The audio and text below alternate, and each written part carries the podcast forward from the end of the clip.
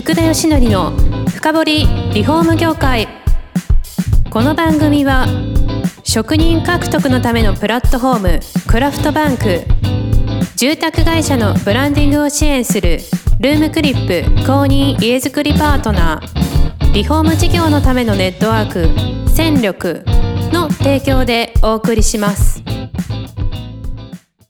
皆さんこんにちは。さあ今週も始まりました。福田義則の深掘りリフォーム業界。第13回目パーソナリティの福田義則です。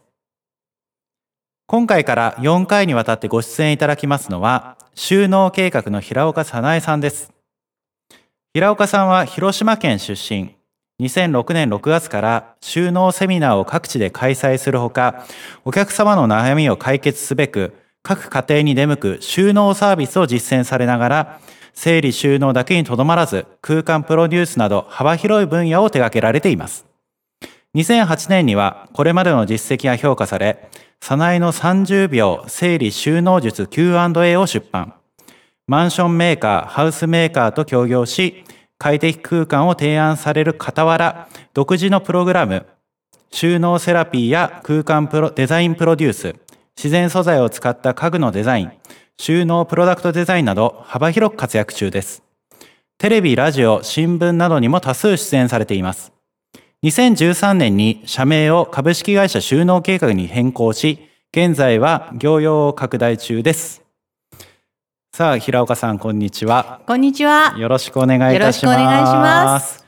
さあ、1回目始まりましたけれども、はい、まずですね、まあ、1回目ということだったんで、はい、広岡さんのあの、子供の頃からですね、はい、どういう歩みでこう育てられてきあの育ってきたのかなというところを聞いていきたいなと思いまして、はい、よろしいでしょうか？はい。あのはい、今ご紹介に預かったように、私、広島出身なんですね。はい。はい。まあ今ね、あの、私大のカップファンですけれども、はい。はい、広島出身で、まあちっちゃい頃から、まあ割とこう片付けが好きで。あ、やっぱりお子さんからの時からそうだったんですね。好きでしたね。なんかね、あの、片付けっていうとなんかパズルを思い出すって感じで。はい。あの、机の中とか、カバンの中にどこに何を置いたらきちんと収まるかっていうのを、なんかずっとそんな感じでちっちゃい頃から、あの、やってましたね。あ、そうなんですか。じゃあ何も言われず、親にこう言われず、片付けはちゃんとすると。うん、まあ、親に聞くとどうかわかんないですけど、でもあのね、あの、片付けは好きなんですけど、はい、お掃除は好きじゃないです。あ、お掃除と片付けは違うわけですね、また。そう。なんか皆さんね、一緒のように感じられるんですけど。そうですね。イメージとしてはなんか似たようなこう部類に入る入ると思うんですけど、はい、そうじゃなくて、片付けは好きなんですけど、まあお掃除がすごい好きかといえば、お掃除はちょっとまああんまり、まあ好きではないっていうことはないですけど、はい。はい、まあそんな感じで割とちっちゃい頃から片付けは好きでしたね。なるほど。はい。ものがだから、ちゃんとあったところに収まってないと気が済まないと。そうなんですよ。はい、もうなんかちょっとイラッとするぐらい嫌なんですよ。そうなんですか？はい。そういったとこからずっとじゃあ家のまあ部屋をこう片付けていらっしゃって、はいええそれがずっと続いていくみたいな感じそうなんです。あの、片付けすごく好きだったんですけれども、はい、あの、結婚した相手が、はい、夫が、はい、まあ、片付けができない人だったんですよ。そうですね極端な方を選ばれたという そうなんですまあ、はい、一緒に住むまでわからないじゃないですかはい、はい、それでもう一緒にこう共同生活が始まった途端なんだこれはとはいなんでこんなに片付けが苦手な人なんだろうかと。はい。そこでちょっと、あ、みんながこうじゃないんだなっていうのにすごくびっくりしたんですよ。なるほど。どのぐらい苦手だったんですか？あの、脱いだものは脱ぎっぱなし。はい、持って帰ったものは机の上に置きっぱなし。あよ、よくあるような話ですね。そうそうそう、なんです、そうなんです。それで、まあ、あの、二人の時にはまだ良かったんですけれども、はい、まあ、子供が生まれたりとかすると、はい、まあ、また、あの、今まではこの自分一人のものを管理すればよかったんですけれど、だんだん人が増えてくると、あの物もやっぱり増えるじゃないですか。そうですね。そこから毎日毎日片付けの生活が進んでいくわけですよ。もう。そうですよね。大変ですよね。そうなんですよ。うん、なのでもう本当にもう毎日の片付けっていうのをまあ朝から晩まで結構イライラしながらやってましたね。えーいやでも、はい、まだそれはあくまで家庭での話ですよ。そうです仕事にはこうまだまだ結びつかないじゃないですか。ええ。その間にはどういうことがあったんですか？あの、やっぱ私が片付けが好きなので、皆さんがこう、はい、お友達とかがお家に来るじゃないですか。えー、そうすると、わあ、すごい綺麗ね。私の上、家も片付けてほしいみたいなことをよく言われたんですね。はい。うん、それでお引越しをされる方とか、はい、そういう家に私がわざわざ行って手伝ってたんですよ。え、そこまでやられたんですか？いや、片付けるのがすごい好きだから。いや、よっぽど家が片付いてたんでしょうね、そこは。片付いてました。はい。はい。なので、まあみんな、わあ、すごい、こんなの持ってきて、100円ショップとかでいろいろものを買ってきて、で、こう、まあ、先ほど言ったパズルみたいな形で、ここに何を置いたら片付けやすいよ、みたいなのをずっとやってたんですよ。え、それっておいくつぐらいの時なんですか？いや、もう子供ができて、子供がもう学校、はい、あの、小学校、中学校になった頃のママ友ですから。ああ、なるほど。はい。じゃあ本当にそれを趣味というか何でしょうねお友達感覚でやられてたってことですよね。そうなんです。でそこでああ片付けが苦手な人ってこんなにいっぱいいるんだ、はい、っていうのを気づいたのがその頃でしたね。なるほど。はい。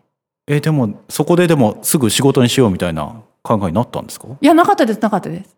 なかったんですけど、はい、これって仕事がないのかなっていうのでなんかいろいろこうネットを探してみたんですけれども、まあ、その頃っていうか2000年ちょっと過ぎぐらいですかね。えー、でもこれっておあのお引越しをする時のあの、まあ、入れ込む仕事とかサービスとかあるじゃないですか。はい、そういう仕事は、お引越し時についてる仕事はあるんだけれども、はい、単独でお片付けの仕事っていうのが、その頃ってなかったんですよ。あ当時は今でこそ結構テレビ番組とかもやってるじゃないですか、はいはいね、なんかその専門家みたい方も結構出てきますよね。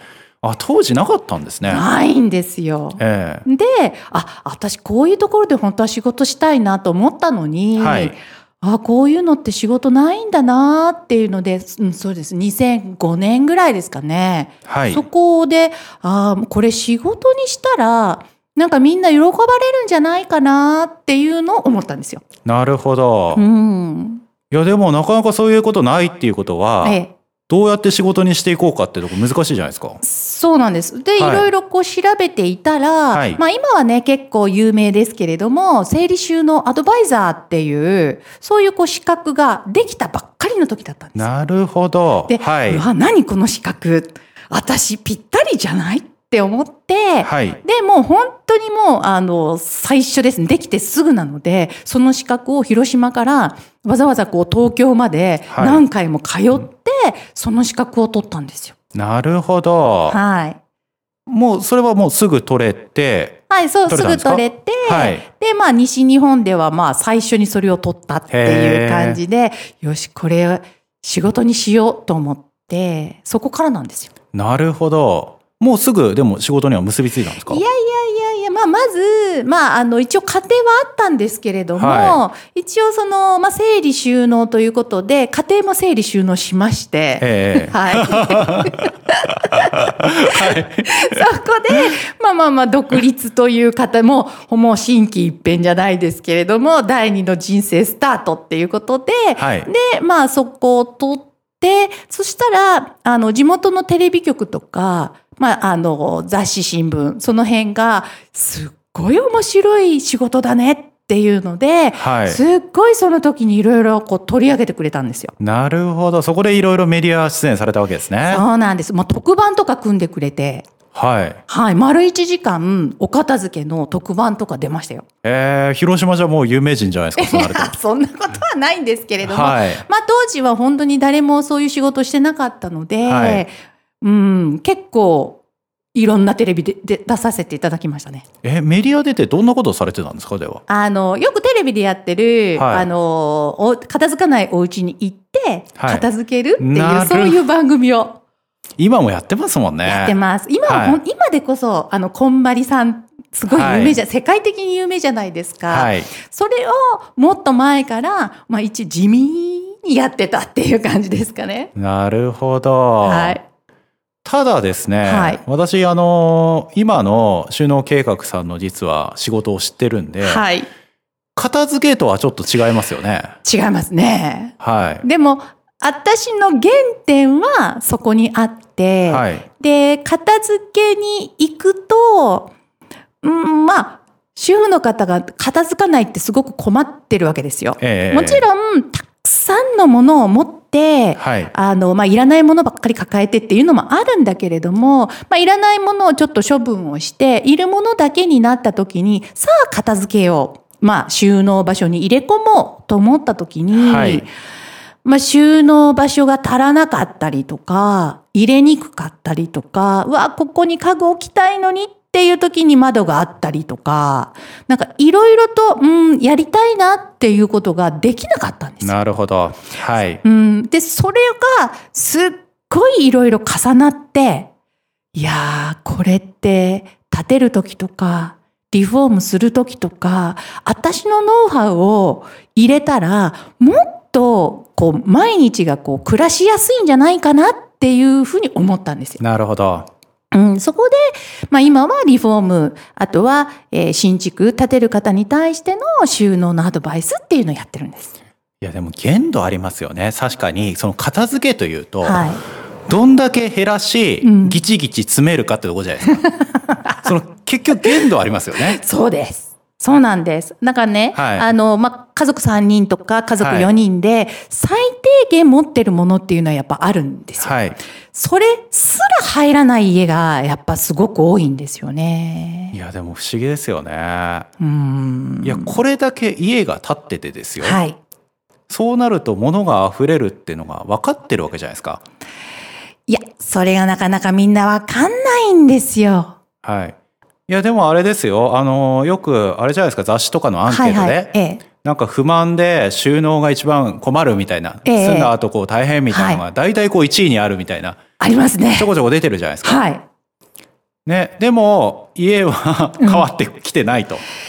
うん、うん。残念ながら変わってないんですよね。なるほど。えー、そこをだから今は変えるお手伝いをさまざまな形でされてるってことですよね。そうなんです。はい、なので、あの、まあ、私がやってきて思うのは、おせちさんの方は、こうなりたい、はい、ああしたいっていう夢はたくさんあるんです。収納もいっぱい欲しいなっていうのはあるんだけれども、それをどう伝えたらいいかわからないっていうのがおせちさんの方で、はい、で、まあ、工務店さんの方は、まあ、結構男性が多いじゃないですか。はい。はい。なので、まあ、どういうふうに聞いたらいいかとか、それを形にするのにどれぐらいの量が欲しいのかとか、まあ、家事をしない男性やっぱり多いので、はい。はい。その辺のことが、うん、まあ、なかなかわかんないなっていうふうに思うんですよ。なるほど。はい。あのー、実はちょっと1回目もう間もなく時間になってしまうんですけど、はい。2回目につなげる前に、はい、あの私平岡さんに聞いたデータであの一件すごい面白いなって残ってるのがあって、はい、家のもののデータ全部持ってるんですよね。そうなんです。まあ私すごい収納オタクなので、はい、すごい興味があって、あの家の中にあの例えば歯ブラシとかが何本あるかとか、はい、洋服が何着あるかとか靴が何足あるかっていうのを、はい、もう全部データで一つの家族例えば3人家族、4人家族いくつ持ってるのかっていうデータを全部持ってるんですよ。面白いですよね。そうなるとだから本当に収まるかどうかってすぐ分かるわけですよね。そうですね。量から、ね、あのいろいろこう分析をしつつ、はい、どれぐらいの量があったら3人家族4人家族があの快適に暮らせるかっていうそういうデータは全部持ってます。ちなみに、それによるとなんか物って増えるんですよね。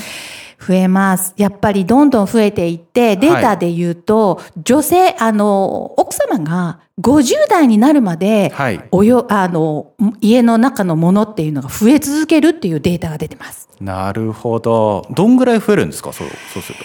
まあ、あの、家族の人数にもよるんですけれども、はい、まあ、2倍以上増える。じゃとすると、つまりですよ。はい。まあ家が最初入った時半分ぐらい収納空いてないともうアウトってことですよね。そうなんですよ。なるほどじゃあその住まいを収納どうするかってとても重要ってことですね。そうなんです。はいだから建てる時に将来を見据えて建てないと、はい、まあたった3年5年で物に溢れが溢れてくるっていうそういうふうになってしまうあ面白いですねそのデータ。はいで残念ながらですね1回目の時間来てしまいまして、はい、2回目以降はですね、はい、じゃあどういう実際収納していけばいいの、はい、どういうふうなじゃあ家づくりしていけばいいの？みたいな。そんな話なんかを聞いていければなと思います。はい。はい。それではですね、平岡さん、あのー、また2回目に続けていければと思います、はい、今日はどうもありがとうございました。ありがとうございました。